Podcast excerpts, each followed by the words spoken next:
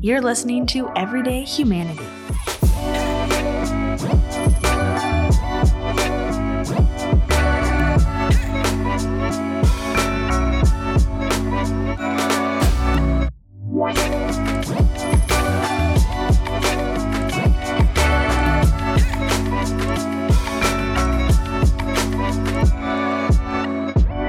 Hello, everybody. Thank you for joining us again this week on Everyday Humanity. We're so glad you're here. This is, in the way of a reminder, episode two of season two.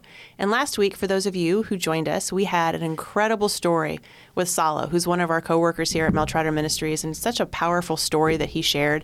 And this week, I'm really excited because you're going to hear another very powerful story and insight from another one of our coworkers, Adrian Goodstall. Hi, Adrian. Hey. I'm so glad you're here. Yeah, me too. Yeah, as we often talk about, um, there are so many areas within the mission that we all know about and work together, but oftentimes we're, you know, where we are on our, our other side of the house, as an example. So I don't often get to your office, and obviously in the middle of a capital campaign, sometimes your office is moving around a bit. I'm in the meat locker. You're That's the- what it's officially called. A meat locker. Yes, because it's so cold and it's next to the kitchen, and I can hear all the clanging. And so we we have yeah we've uh, named it the meat locker. Uh-huh. That's where your office is? Oh yeah, it's lovely. You should come visit sometime. I did not know that's where you were. Oh. This is how we roll around here, you guys. As we always talk about, we are fun people doing uh, lots of good work in the world. So, Adrian, I can't wait to hear the work that you do. So, will you first tell our listeners what your official title is and sort of what areas over Mel Trotter that you oversee? Yes. So the official title has changed over the seven years that I have been with Mel Trotter. Um, my current role is Chief Engagement and Advocacy Officer, and it's a tongue twister. It's long, but it encompasses everything that I feel that I do. Um, and so, really, what my role is everything that's external facing. How are we touching and engaging with members of the community outside of our four walls? So that's outreach, transitional housing, um, diversion, working in the Northern Kent area um, advocacy. Uh, what am I missing? Clinics, medical clinics also falls under my umbrella. And really, a key piece is the partnerships, right? I, I'm pretty sure that we've talked about that in some of the podcasts, how important partnerships are for us to do the work and to be impactful. And so, my role is just being that liaison between not only other service agencies, but also other business members in the community that can kind of help us move the work forward. Yeah, thank you. It is a tongue twister because you do an awful lot of things, as we just heard. That's a, a big reach, right? And so, one of the things that when I was coming to understand all the things that Mel Trotter did when I first came on board here, I I knew that you worked a lot like on the floor, is what they say, right? Like you would go to different governmental agencies and you would sort of, um, you know, lobby on behalf of, of the things that are out there, right? The advocacy part of that. Mm-hmm. So, can you talk a little bit about that? Because one, I need to still make sure that I understand, but two, I know it's such an important piece of the work that goes on here. Yeah, I think that there's often a misunderstanding of what nonprofits should um, be doing around advocacy. Advocacy and lobbying are two very different things, and mm-hmm. what we mm-hmm. do is advocacy. And I think I would argue that nonprofits have a role um, in, in doing advocacy, right? To, to be that voice for the people that they're serving. And so um, we've always done that, um, but I think a couple of year, years ago we really realized that we need, uh, you know, a staff person who can kind of really lead the charge, develop an advocacy plan, make sure that, you know, that person's at the table with different uh, statewide coalitions that are working on different reforms. So that's what I've been able to do. Um, it's been one of my favorite parts of my job, honestly. Um, you know, I often say, gosh, if I didn't want to be a politician, I'd probably go into politics. so it's been great, and I've just been so um, you know blessed to be able to have that opportunity to kind of develop that role. Um, so what that means is it's meeting with our, our local legislators and representatives. It's meeting with state local uh, representatives. It's being at the table of statewide coalitions. Right now, we're working on a source of income protection, which is huge. Um, you know that's that's protecting statewide getting a reform and a bill passed that landlords cannot discriminate on the source of income, whether it's SSI or a Section 8 voucher. And we see that across the board that somebody may hold that type of income, but they're being um, discriminated against for housing. So that is a statewide coalition that I've been a part of, um, and we're getting ready to really push it forward and meet with the legislators. So that's just one thing. Um, and then more grassroots at like our community level, you know, making sure that Mel Trotter has a voice for the homeless community because we are the agency that serves all people experiencing homelessness. So we have a great lens. And so making sure that we're at the table of the different um, committees and, you know, um, work groups that are happening in our community so that we're represented. Mm-hmm. I'm just going to say thank you because that work is so important, and not a lot of people, I think, understand that, right? The behind the scenes work that has got to go on. It's behind the scenes insofar as people don't really know about it, but it's so front scene in terms mm-hmm. of you've got to be, like you said, outside of our four walls all the time, advocating on behalf of the work that's happening. So hugely important. Yeah, and I think you know one of the things that Adrian, I think you'd agree that we figured out is um, the people that hold political office, whether that it be local, state, or federal, um, for the most part, they really want to do the right thing. They want to help. Um, but they don't, if we're talking about homelessness, right? They have a very limited view or experience with homelessness. So they really don't know the things that we know, the causes. Um, what are the what are the barriers? What how do people need to leave homelessness? And by doing this advocacy, what we do is we become a resource to the lawmakers so that they can be um, uh, more intentional and have a, a, greater knowledge base in terms of what helps. So, in, in a future podcast, I know you and I are going to interview um, State Representative Tommy Brann together, mm-hmm. um, and you and he have have developed a really strong relationship. Maybe share like one example of when he's reached out to you to get a greater understanding of an issue around homelessness. Yeah, so he has been really um, instrumental in helping to push through what's known as the emergency shelter uh, program dollars to, to help support mm-hmm. shelter. Um, and so he's reached out in the past to just say, you know, I need to know like how is how are these dollars being utilized and what's been happening in the community prior to you all getting the dollars, so that he can make sure that he's got the resources, like you said, mm-hmm. right, and the, the the background information that he needs when he's pr- trying to push it forward. So that's just one thing. Um, yeah. When this whole pandemic uh, came on, I was able to reach out to him and ask him to be a support and write a letter on behalf of Mel Trotter and the homeless community to say we need isolation. And he stepped right up to the plate and wrote that letter. So right. those are the types of it's a it's a back and forth, right? It's right. us being a resource to uh, to legislators and then us being able to reach out to them. So. Yeah. Yeah. Mm-hmm. So let's um, let's back up the bus a bit because we yeah. just dove right in. Yeah. um, would love to hear a little bit of your story in your life, your journey, uh, and then how you ended up being here at Mel Trotter. Yeah. So it's a very it's an interesting journey. Um, I think people often say, you know, you never wake up and think that you're going to be working downtown at the homeless shelter, right? Like it's just you don't go to school, you don't wake up and go, I'm going to go to college for this. Um, but God leads you there, and that's you know, and you and you you got to step boldly into it because it's very tough work. Um, so I'm, you know, again, just kind of backing up to where I started. My background is in criminal justice.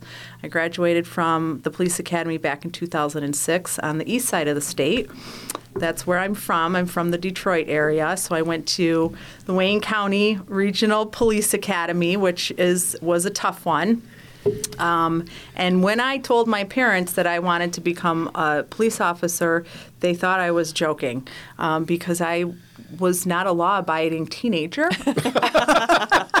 Pretty sure no one in this room was. Yeah, yeah. Or even in, I or, was. or, oh, or okay. even like, you know, up until like I was 21 was not making the best decisions. Um, and so, yeah, so to think that I wanted to become a police officer just but something was laid on my heart at that time and I just stepped into it and I really wanted to just see if I could make it through right like what was I really made of yeah. um, and I fell in love with with criminal justice and everything about it so I knew that that was the direction I wanted to head when I graduated, it was in 06, and at that time there was no jobs available, which now you think, oh my gosh, I can't even like, they can't pay people to become law enforcement officers.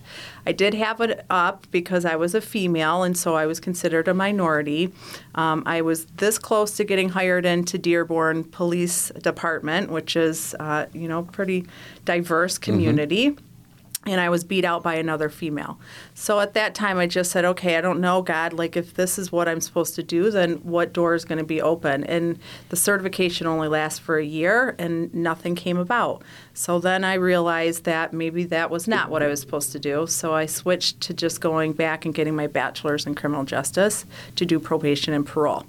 So fast forward led me over to the east side of the state. Um, I went, I lost my brother um, in 2004 from suicide. It was very rough on me and my family. I actually was the one who found him. Um, and so a lot of trauma from that. Um, and it spiraled me into heavy, heavy depression and um, coping with alcohol. So I had to kind of get through that piece of it. And I wasn't in a good place. Um, and I got a job offer to come to the west side of the state to sell maintenance supplies, of all things. like you do. right. Just nuts and bolts and, you know, cleaners. and, Brass tacks. We're you know, yeah, yeah, like just so random, like Yeah. so random. But I just was, it's, I was so lost and so devastated, and, and I mm. just thought that you know what, God, if this is an opportunity for me to get out of this bad space that I'm in, I'm just going to take it. And I didn't know anybody in West Michigan. I did not even know, right, nothing. I'd never even been here. The only thing I knew was that it was really conservative.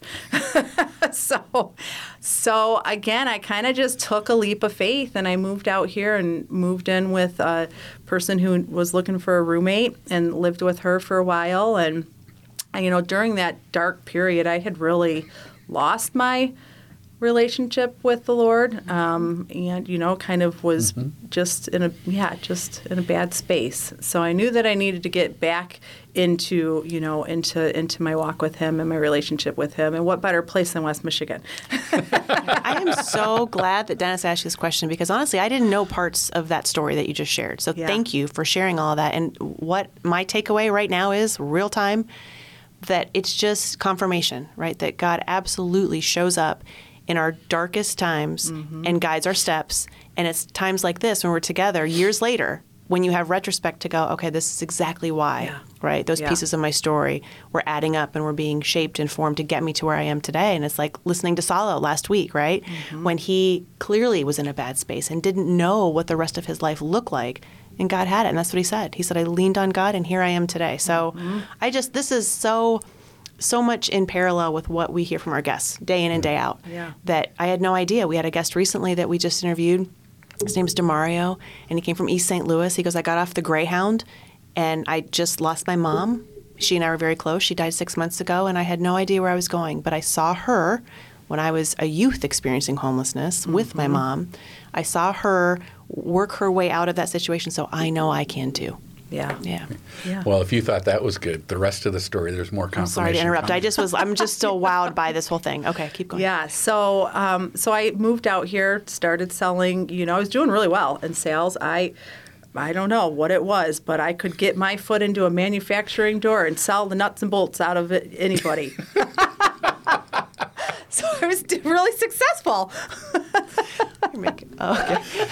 I had my hard hat, and I'd walk in there, and I would just wow, all of the maintenance guys would thought because I actually knew what I was talking about. That was the thing. N- No, you had to you get your foot in because of one reason, but you had to know what you were talking about. And I took pride in knowing like all the different, you know, uses of Yeah. like electrical mm-hmm. connectors and you name it. I can't remember the stuff now. But anyways, mm-hmm. so I It's called a that. holster and like a 45, right? That's your background, right? It's all adding up. Okay. Yeah. So I did that. All I worked my way through college. I did that and bartended. so I did that all through, you know, my undergrad at, at Grand Valley. And once I graduated with my criminal justice degree, I wanted to go into probation. Again, there's not a lot of probation mm-hmm. jobs that come up. Most people retire from that that field. Um, there was a grant funded position at the Ionia um, Adult Drug Court for probation, so I took it. And it was grant funded and no, you know, and I'm older at this point. I mean, I was a late late bloomer, I like to call it. I started college late, you know, so by now I'm like in my early 30s. I don't have insurance. I'm making like $31,000. It's grant funded, just not good. But I stayed there for about a year and then had an opportunity to move into foster care, case management at Bethany, where there was insurance and it was a little bit more money. And I thought, well, that's a good stepping stone. It was hands down the worst job I've ever had in my entire life. The worst job. I cried every time I went to mm. work and I cried every day on my way home from work. And it mm-hmm. wasn't because I mean it was sad because you're working with you know kids that are are, are you know not in their home, but it was all of the bureaucratic and just the mm-hmm. brokenness in the system and i felt hopeless. Like there was nothing my hands were tied and there was nothing that i could do. Um, and so it was just it was awful. So i did that for probably i don't know two years or so met my husband now this is where the fun the fun story goes right this is how i ended up at mel trotter um, so i met my you know my now husband um, and we were attending Mars Hill at the time, big church. I wanted, you know, a lay pastor from that church to marry us, so I threw my name in the hat, and we were getting married at Middleville, um, uh, Bowen's Mill in Middleville. It's a cider mill, and lo and behold, Dennis VanKampen was a lay pastor there, and he's looking down the list of people who needed a lay pastor and saw where we were getting married, and that was where he and his wife had their first date. Mm-hmm. So he picked that. He's like, oh, okay, well, that's got some meaning to me, so I'll pick this couple. Yeah, I was a really deep thinker at that point. Yeah. So we met up at Starbucks coffee, I remember, and we just were chatting. And, you know, he was talking about Mel Trotter, and I didn't really know Mel Trotter too much, other than I had some moms from my foster caseload that had resided at Mel Trotter. Um, and we just got talking and yeah I, you know i just said gosh if there's any openings like i'm really not like go because then we started talking about what are you what what are you and james doing to make sure that you're entering into your marriage healthily? And i was mm-hmm. in a really bad place mm-hmm. with my career. I mm-hmm. mean just i hated it. It was i was miserable. And i knew that was not going to be good going into a new marriage with new stepkids and all of that kind of stuff. So I was planning on leaving Bethany and going back to waiting tables until I found something else. And lo and behold, Dennis said, Hey, you should check out. We've got a women's program supervisor. I think you might be interested in it. And I applied for it. And then Dennis likes this part of the story because he tells it so much better. I do. I Yeah. really do. Why, you want me to tell it? You should tell it. okay. so, so now Adrian's wedding, it is um, outside at Bowen's Mill, and um, it is on the worst weather day that you can have in Michigan that doesn't have snow involved. it was a monsoon, which is fine if your wedding is inside, not so good if your wedding's outside. So I'm driving down to Bowen's Mill with my wife. You know, we're going to have this like, oh, it's Bowen's Mill.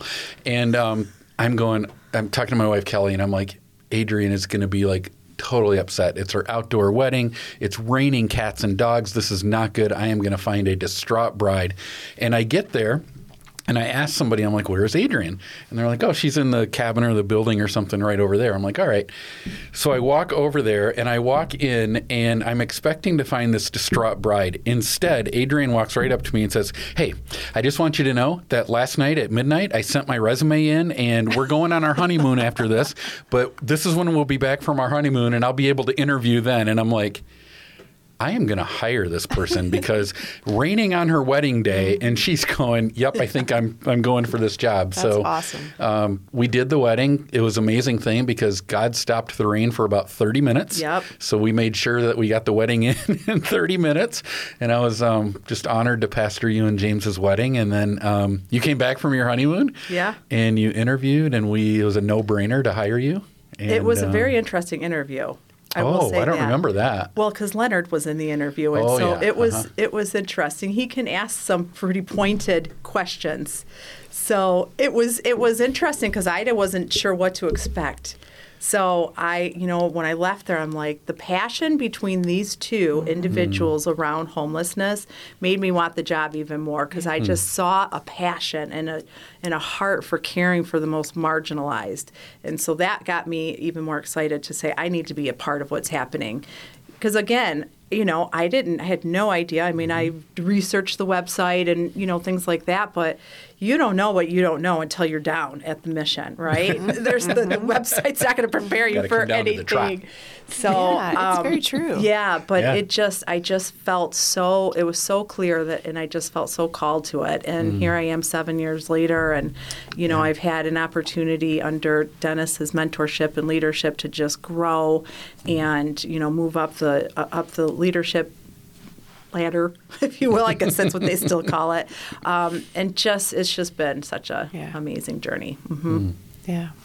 I feel a lot of those same things, right? With it's a similar journey as well. Just having been around Mel Trotter from a volunteer perspective, but yet, like you said, you don't know until you're in it. You Yeah. don't know until you're proximate every single day with all the pieces and parts that go into this, and just you, you touch a lot of those. And you mentioned earlier on outreach, which is somewhat new, right? To us, a couple years we've Mm-hmm. Yeah, been doing it. Is couple Is that right? Can you yeah. talk about that specifically? Because Yeah. it's made all the difference. I just I love hearing your stories when you come back from this. Yeah, so outreach is probably has the, the deepest little place in my heart, and I would say with Dennis probably too a little bit. But yeah, we, I mean, you know, it's it says, and Dennis shares this story all the time, right, about the 99, and that's exactly what outreach is. And you know, to be able to go out and and truly like just love on and build a relationship and be as proximate as you could possibly get in somebody's camp, breaking bread with them. There's nothing like it. And you know, those are the folks that that truly people have completely forgotten about, right? Um, they are they are hopeless. They are, and they're not. I mean, they have so much to offer, and we get to see that and help build them back up, little by little, step by step. And it's through relationship, and it's, you know, I think it's it started really, you know, a, a call during the polar vortex really just as a life saving. Like we've got to go out and save people's lives, right? Um, but then from there, it birthed into saying, no, part of our ministry is that we need to be out, you know, building relationships with people and, and loving on people and ministering to people out on, on the streets. And so now, two and a half years later, we've got a full outreach team.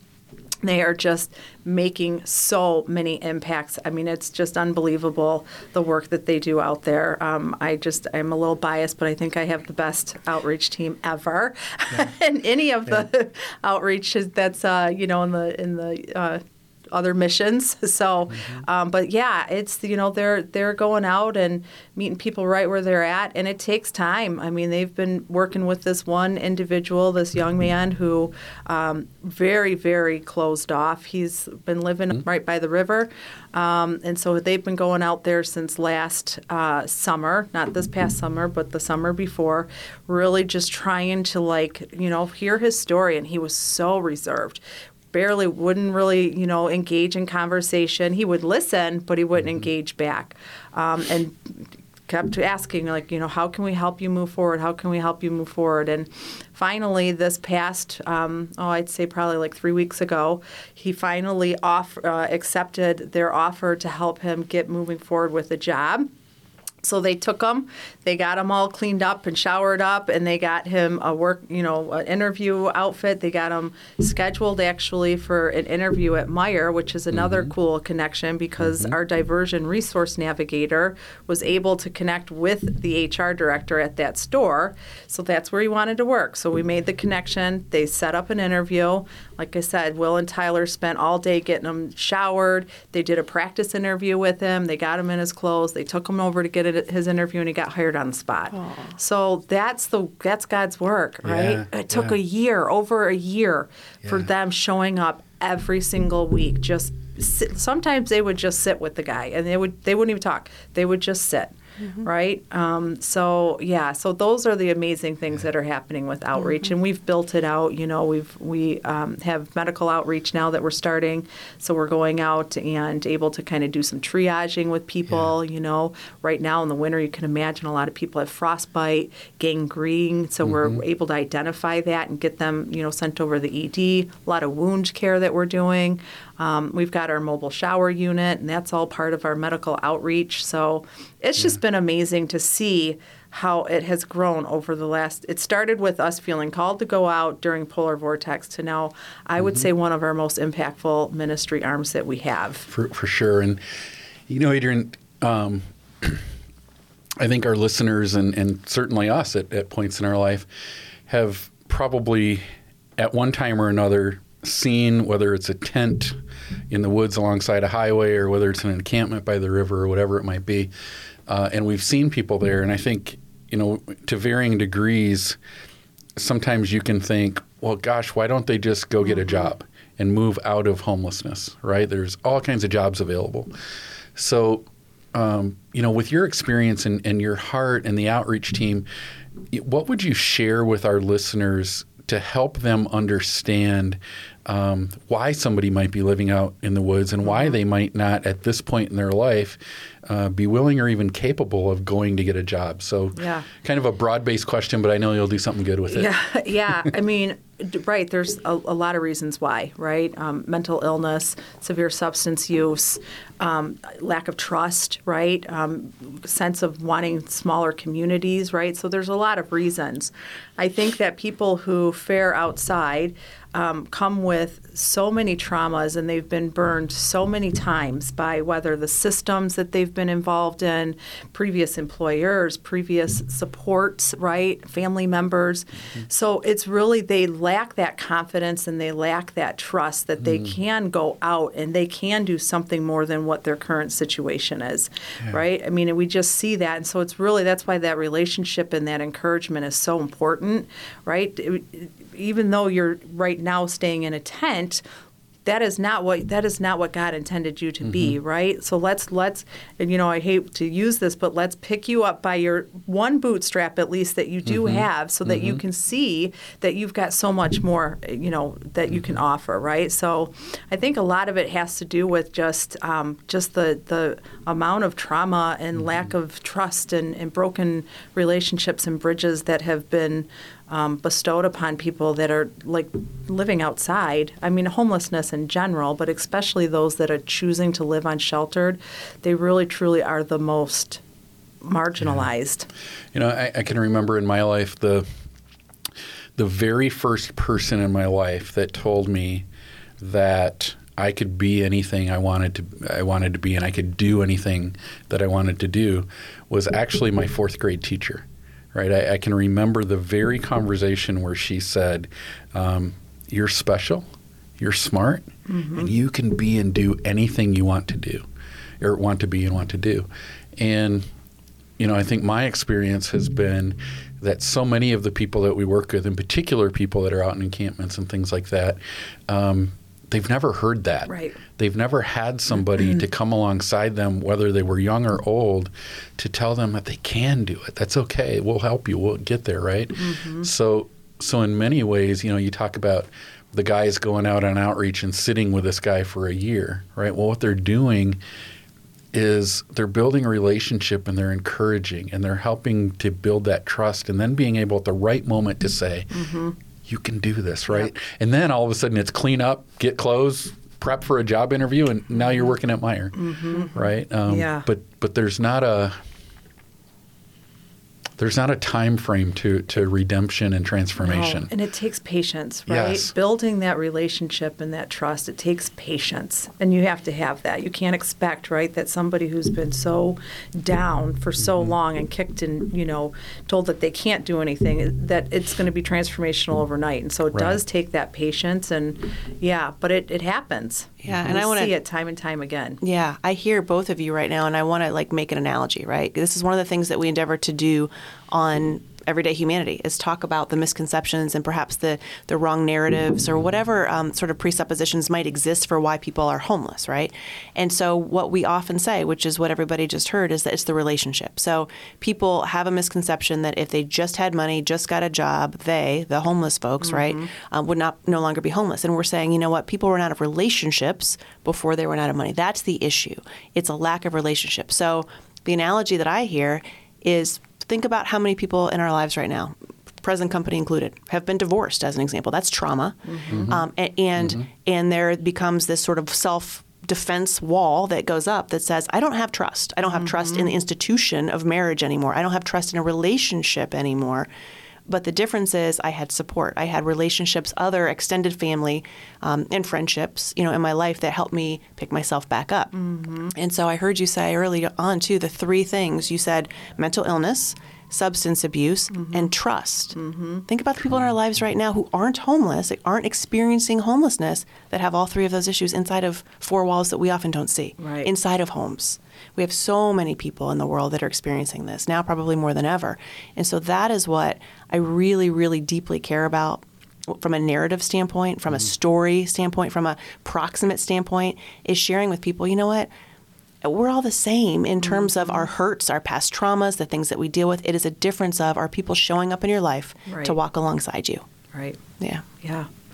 And that's our, mm. you know, that's our outreach team for the Yeah. folks that are unsheltered. Mm-hmm. So, Will came in that day you spoke about um, for the gentleman they spent a year with, right? And Will was outside of my office in front of, um, well, Haley's also outside of my office. And I heard her, Haley's just one of the funniest people of all times. And today's her birthday. Happy 25th birthday, Haley. Oh.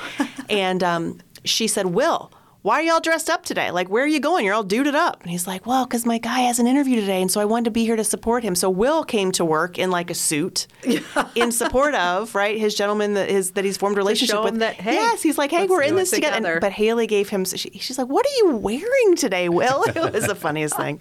that's Well, you know, and, and speaking of Will, Will is one of our outreach workers on, on Adrian's team.